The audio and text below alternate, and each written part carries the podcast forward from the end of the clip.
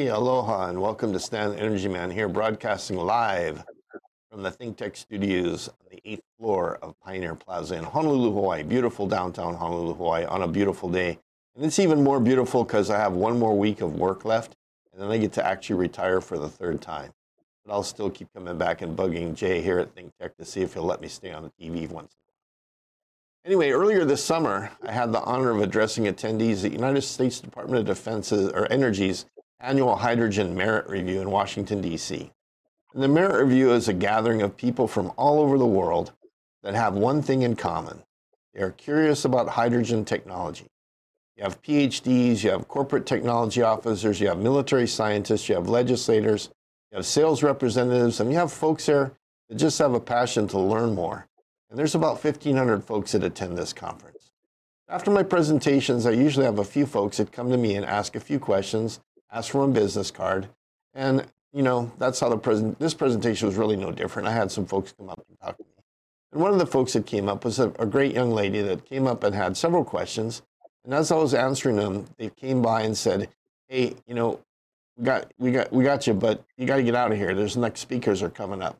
So I agreed to answer her questions by email, and, uh, and I did so. Uh, I actually asked her, um, it occurred to me that there were a lot of folks out there with a passion about clean energy and sustainable technology with a lot of questions. So I asked this young lady to be on my show, but instead of me asking the questions of my guest, I wanted her to ask me the questions um, so that she could ask the questions that I don't normally think of talking about. So my guest today is not Rachel James, my normal stunt double here on Think Tech, but Mary Frost, someone I just just as passionate about as Rachel, with a ton of hydrogen questions. So Mary, Mary Frost, take it away. Thanks for, for being the host here on Stan Energy Man today. Aloha, Stan. Thank you for letting me ask you questions today. I first became interested in hydrogen when I read about it long ago that anything could be stored as hydrogen. So my first question is about safety. My engineer friends tell me hydrogen is dangerous, it's flammable, even explosive. What's the rest of the story about hydrogen safety, Stan? Well, actually, when we're talking energy, anytime you store energy, you have the potential for danger. That's the definition of energy. If you had a spring that was all compressed down really tight, and the, the, what was holding it in place gave loose, and all that energy let loose. You could really get hurt. If you were inflating a tire with air and the tire got past its capacity to hold that pressure and it let loose, it's actually killed people. So whenever you store energy, you always have a potential for, you know, fire, uh, a kinetic uh, event, something where something runs into it, another thing.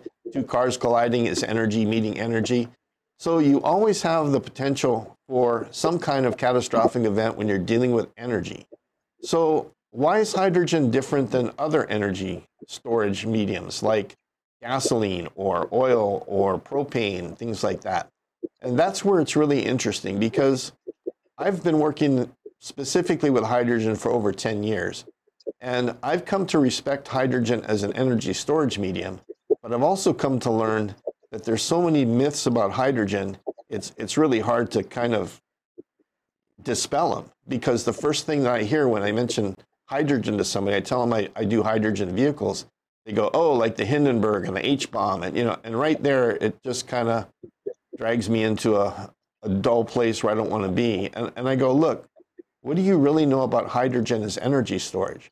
Let's talk a couple things about hydrogen energy storage. You know, when you have hydrogen, you have a, a, a, source that's 14 times lighter than air. It goes straight up at six at 45 miles an hour. So in one second, wow. that energy is six stories above you. And the only way you get hydrogen to burn, like most other flammables, is to mix it with an oxidizer, mix it with air. So when you have a, a, a gas that's moving at 45 miles an hour straight up, it's really hard to get it to mix with an oxidizer, air, oxygen, unless you contain it. If you put air and hydrogen together in a container, it has a pretty broad range of flammability and it will ignite. And if you contain it with a, a, the right mixture, it will actually explode. But so will an empty can of gasoline with a bunch of fumes in it. And so will a propane tank if it's leaking in a house. not too many months ago, there was a, a story out of, I think it was Boston, where somebody connected a high pressure propane line to a low pressure distribution system in a neighborhood, and like 20 houses detonated and blew up. Well, that doesn't sound really safe either. Gasoline, same thing. We have tons of fires at gas stations when people are filling their cars, and the car's static electricity discharges, and the car catches on fire, or filling, pro, filling tanks in the back of a pickup truck, same thing. So there's, there's always a, an element of danger with hydrogen, but the Hindenburg one is always really gets to me because if you really look at the images and understand what happened there in New Jersey on that, that night in the early 1900s, the Zeppelins that had been flying for decades and moving passengers between Europe and Americas, Europe and South America, had been doing so safely for many, many trips. And that night, this the, the Hindenburg pulls in during a, a thunderstorm, and it's it's just getting ready to ground out on the ground. The lines are down, and some kind of spark sets off the surface of the of the Hindenburg near the top. Maybe there was a slight hydrogen leak there as well. But the skin of the Hindenburg, just like other airplanes and airships at the time, was made of a very flammable substance coating uh, material. And it was tantamount to thermite, which is an explosive. And it was coating that, that material so it would be able to resist sunlight deterioration and be more, more durable. They called it dope, airplane dope.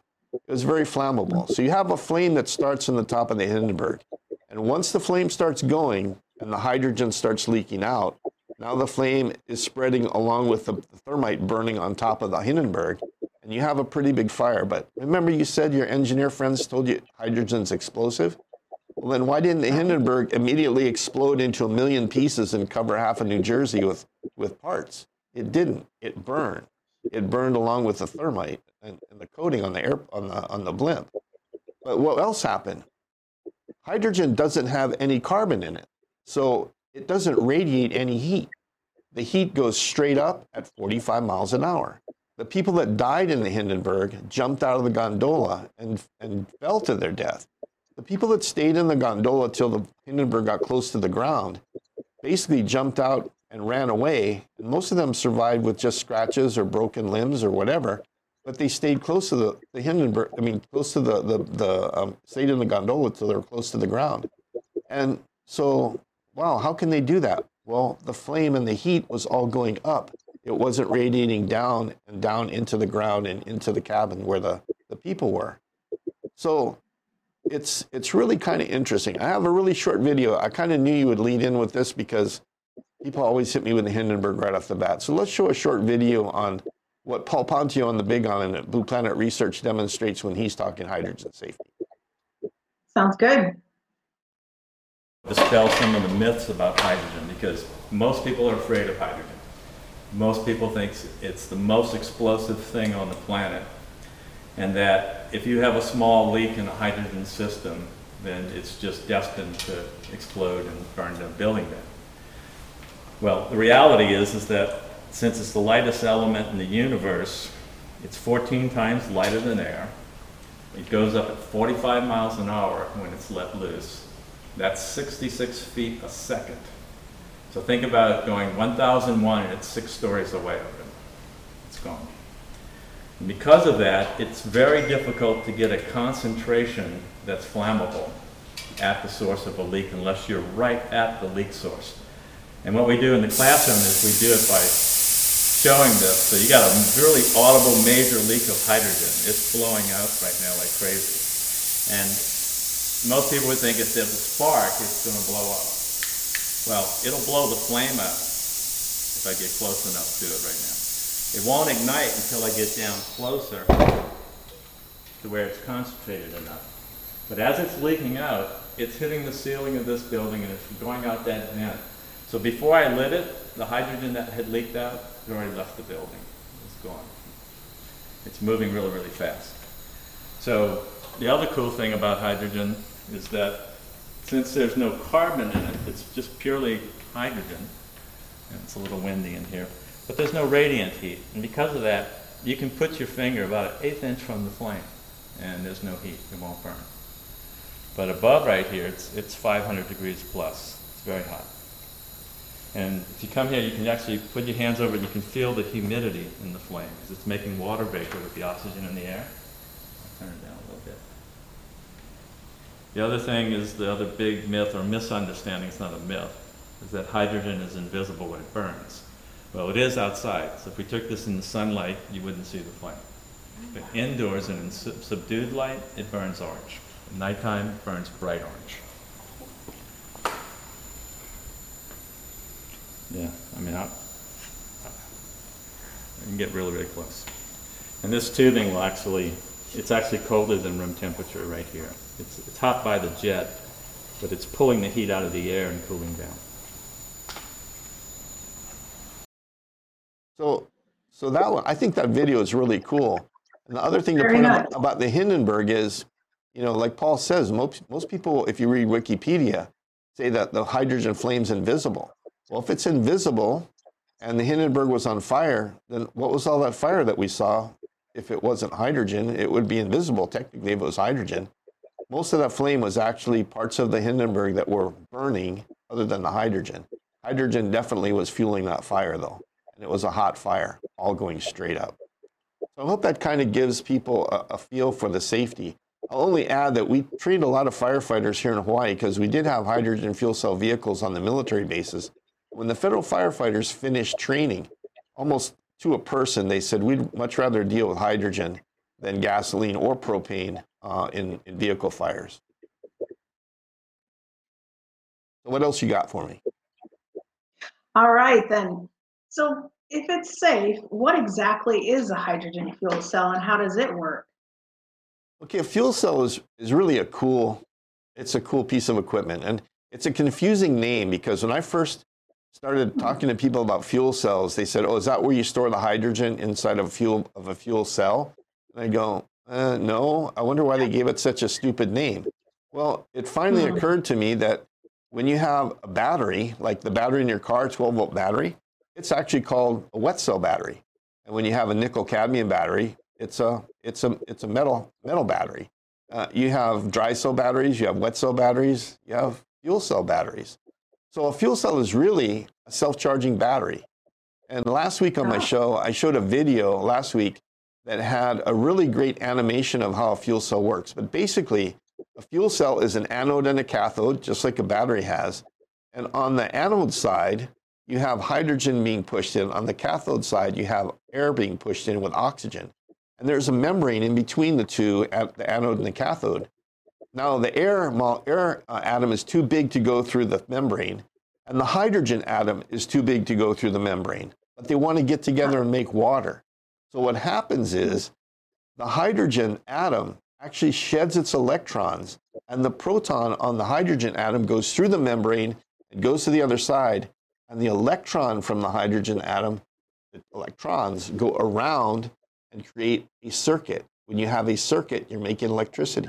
So, what you're doing with a fuel cell is you're running a self charging battery that takes hydrogen into one side, air into the other side to make water, heat, and electricity. And that's a fuel cell. It's really basic, it's really fundamental, it's really, really cool technology, and there's zero pollution. The water that comes out of a fuel cell, you can just drink it. The vehicles that they make nowadays that use fuel cells either put out evaporated um, evaporation, a little bit of water in a mist, or they actually collect the water into a little th- reservoir that you can drink, or you can just dump it. Water your garden. So, is there anything else about fuel cells that, that you had a question on? No, um, shall we go on to the next question? What are Sure. what are the advantages of hydrogen compared to other fuels? I specifically for energy storage. Okay, I I brought a book with me today. 'cause again, this is this is my, one of my reference books, and it's you can get it in most hardware stores. But what amazed me was one day I was looking through it, looking for something else, and they have a chart in here called battery characteristics, and it has a whole bunch of data on on batteries. And in the list, I was surprised to see fuel cells. So I went, huh. I wonder how they compare. I wonder how batteries compare side by side to you know each other and to fuel cells. So I looked in there and I go, okay, ammonia battery. I've never heard of an ammonia battery, but it, it can store 1,400 amps, amp hours per kilogram. So for every kilogram of, of storage you have, you can get 1400 amp hours of energy out of it. Uh, let me see, they've got um, nickel cadmium batteries. They're 165 amp hours per kilogram. That's pretty good. Lithium batteries. Lithium batteries are 865 amp hours per kilogram. That's really good. Uh, I always wondered why we used hydrazine in F-16s for energy storage. And under the fuel cells, it has hydrazine is 2,100 amp hours per kilogram. That's, that's pretty good compared to the two batteries I just talked about. Lead acid batteries are about 55 amp hours per kilogram. Would you like to hazard a guess what hydrogen is? In a hydrogen fuel uh, cell, in a hydrogen fuel cell system. Oh, did you have a guess? No, no, go ahead. 20, I was going to guess like 20. 26,000 amp hours per kilogram. By weight, hydrogen is the most energy density storage medium you can get. So when you have a kilogram of hydrogen, you have about two and a half pounds of hydrogen. Think of that. Mm-hmm. Think of that compared to batteries, where for every in a lead acid battery, every kilogram is uh, every kilogram has 55 amp hours of storage, and you want to get to 26,000 amp hours. That's how much by weight, how much more heavy it is. I try to encourage the Air Force to look at hydrogen because in aviation, everything's about weight.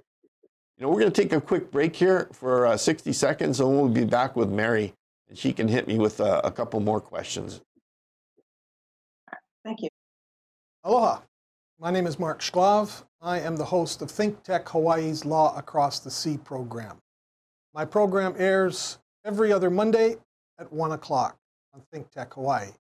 Most of my programs deal with my own life and law experience. Recently, I interviewed Alex Jempel, who I have known for over 30 years, about his voyage across the sea as a lawyer from Tokyo to Hawaii.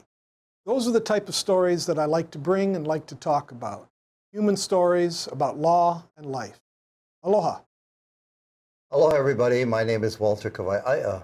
I'm your host for our monthly uh, live streaming video uh, entitled Ukulele Songs of Hawaii, where I bring on guests. We enjoy talking story about the music industry here in Hawaii, uh, sometimes going back uh, 50 decades if possible and uh, always having some good fun talking with entertainers.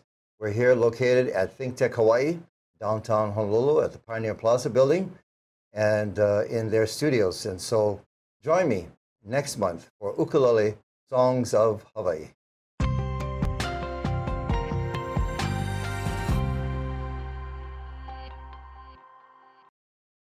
Hey, welcome back to Stan the Energy Man, where I am getting grilled today on my knowledge of hydrogen by Mary Frost from Ohio, someone I met at uh, a Department of Energy conference who was really interested in hydrogen. So, you know, Mary, thanks for, for being with us. And I, I thought of one thing while we are on break.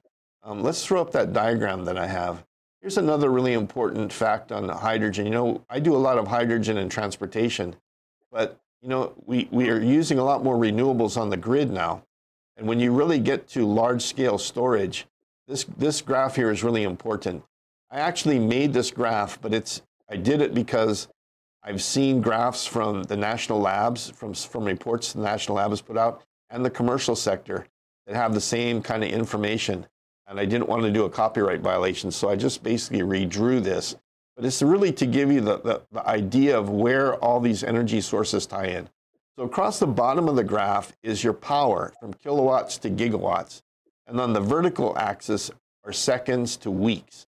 So when you're trying to store energy, the two biggest factors of whether it's, it's affordable and vi viable are what, how much energy you're going to need and for how long you're going to need to store it. So in the, in the lower left side, you see supercapacitors and things like that, the red oval. That gives you kind of the range of where supercapacitors work. They work great for a few seconds and even up into the megawatt range. Above that, you have your, your flywheels, which are really an amazing energy storage. It's, it's kinetic energy storage. You just, when you have energy, you spin it up and it can react instantly to fairly high power outputs. And it doesn't even have any kind of thing except a spinning flywheel made of steel that's really well balanced on zero friction bearings. My engineers go nuts when they see the flywheel piece. Then there's metal batteries, all your lead batteries, your lithium batteries, and everything else. They can run really well, react really quickly in the up to a megawatt or so range, maybe even to tens of megawatts for a few minutes to a few hours. Above that are flow batteries. Now, I, I don't, I worked with four different flow battery technologies, and I'll just be really frank with you, they're not ready for prime time. They have some great uh, capabilities, but they don't work well. We haven't had one that really stayed online for more than a year. So I kind of discount those.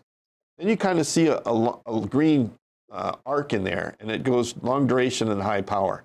When you get into that regime of this graph where you're storing either high, high megawatts of energy or weeks and weeks of energy or days of energy, you have a couple components there. You can either have compressed air, like if you have a big salt cavern under your city, and you can compress air in there and at night run it back through um, turbines to make electricity.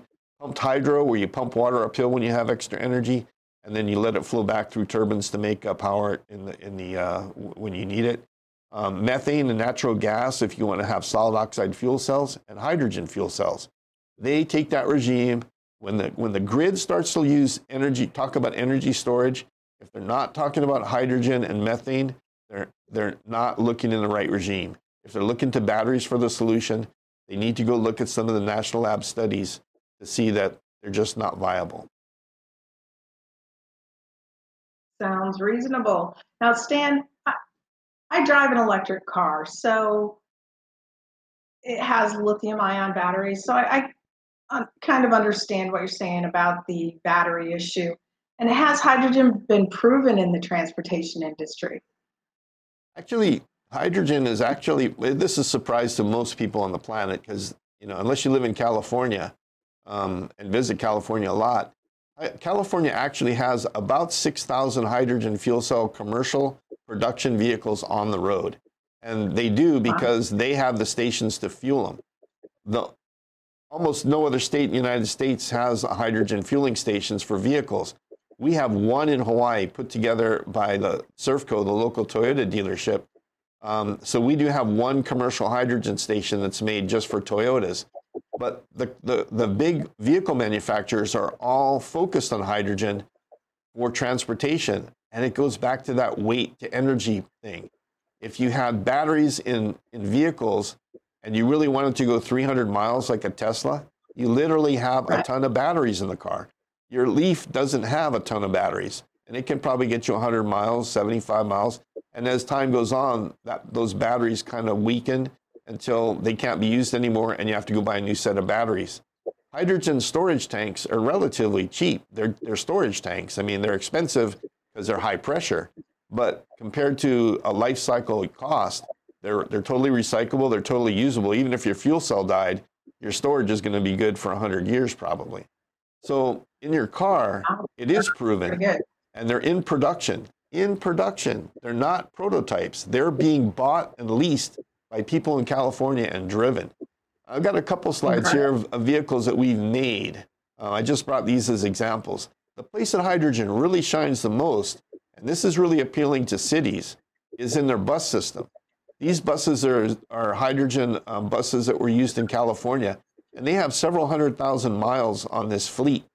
And the neat thing they found out about it was number one, their maintenance time between failure in the bus uh, drivetrain was greatly reduced using electric drivetrains with hydrogen fuel cells. The weight of the bus was light enough that the tires didn't wear out as fast. And they all have regenerative hmm. braking like other electric vehicles, like your Leaf. So when you're going downhill and you take your foot off of the accelerator, you're making energy and charging your batteries again. So they're very efficient. The brakes don't wear out very fast. The tires last longer and they're great transportation. The next slide I have Amazing. is oh, the next slide I have is another real heavy vehicle. This is a super heavyweight vehicle. This vehicle we think is the largest or, or highest capacity vehicle in terms of what it can move for a hydrogen fuel cell. Just last week we pulled a 200,000 pound military Boeing 707, a KC 135. We pulled it for a almost a half a mile using this vehicle and it runs on a 30 kilowatt fuel cell and has a drivetrain that can move a 10 ton airplane or more. We actually are going to be testing it up to about 30 tons of pull. And that's what this vehicle can do. It's proven. It's proven technology in vehicles, it's proven technology in passenger cars, buses, trucks, the whole spectrum. And it really shines in these heavy Class 8 vehicles and bigger. All right. Stan, we got just a couple of minutes left. So I have a couple more important questions. Can you make hydrogen from solar and wind? That's actually really, really an important question. Right now in Hawaii, we have a, a, mandate to be to completely renewable energy by 2045. So we actually have per capita more solar uh, than pretty much any other state in the US. And we have quite a bit of wind as well. The problem is on a utility grid is the grid's responsible to provide stable, reliable power. And when you have solar and wind, they're called intermittent renewables. They, the, the wind doesn't always blow, the sun doesn't always shine. At night, there's no sun. You know, so those things have sometimes have a lot of power, sometimes they have nothing. And on the grid, the, the electric companies, when they get to about 25% of intermittent renewable on their grid, they start to come up with problems like stability, or they'll come up with overproduction in solar, and they don't have anything to do with that energy. So they tell you, you got to curtail it, you got to dump it. What you do is you take all that curtailed power from wind or solar, and whenever it's not needed, you put it into hydrogen and store it. And then you turn around and use it on your grid or use it for your vehicles. So all that winter energy that's being wasted, and by the way, as we get closer to that 100%, we're going to be curtailing a lot of energy because we need to store it and use it for nighttime on a much larger scale. And as transportation becomes more electrified, which it will, you're going to need even more energy storage. And again, that's where hydrogen shines. Very impressive. Thank you. Anything else? Uh, how would hydrogen energy storage be? Well, you already spoke about the grid and that it would be advantageous. So that was my that was my last question. I think there's another there, there's another great part about the grid that I forgot to mention. So thanks for reminding me. But you know, when when you have that stability issue on the grid, you, yes. when you make the hydrogen, it can actually be a load. So right now, when a utility company is operating, they have what's called a spinning reserve. They'll actually run a generator all the time just in case they need the energy. And what I'm trying to do on our microgrid project is take get our engineers to agree that a flywheel can do that more efficiently than a than a, a generator, and hydrogen can do it as well by becoming a load where instead of instead of trying to ramp up generation, you can take that solar and you can turn it into a into a, a production of hydrogen and basically level your your um, distribution of energy using the, the electrolyzer as a load instead of using it just to generate hydrogen. It can actually be something to help the grid stabilize itself. So there you go. And, and uh, you know what? I know that you probably have some more questions somewhere, and I'm going to give you some more time, and we're going to have you back on another show sometime, and we're going to keep doing this because I really, I really had a good time, and I appreciate your your passion, and I appreciate you taking the time to spend some time with me today. And I'm going to leave you the last minute or so to say whatever you'd like, and and uh, we'll call it a wrap for today. So thanks for being on the show. Thank you very much for letting me ask you my questions. As a as a financial accountant, though, I think if I come back on again, I may have to actually grill you next time. Okay. I better bring my economic guy. advisor. I'll bring my economic advisor with me so I can do that. Because, um, yeah, we, we, that's also another question I get uh, asked a lot. How much does a hydrogen station cost to build? How much is the infrastructure? When's the, what's the return on investment? Those kind of things. And right. that's a, actually a fairly complex field, and a lot of it has to do with economy of scale and things. But those are some great questions we'll hit next time. So so promise me you'll come on and grill me again. Oh, I would enjoy that. Thank you very much for having okay. me. Well, Mary, Mary Frost, thanks for being on the show today. And uh, I really appreciate it. And uh, for my last show as a state employee where I won't have to do this on my lunch hour anymore, aloha from Stan oh. Energy Man. And we'll, we'll, we'll see you uh, when I'm a civilian next uh, Friday. Aloha. Okay. Oh, mahalo. Thank you, Stan.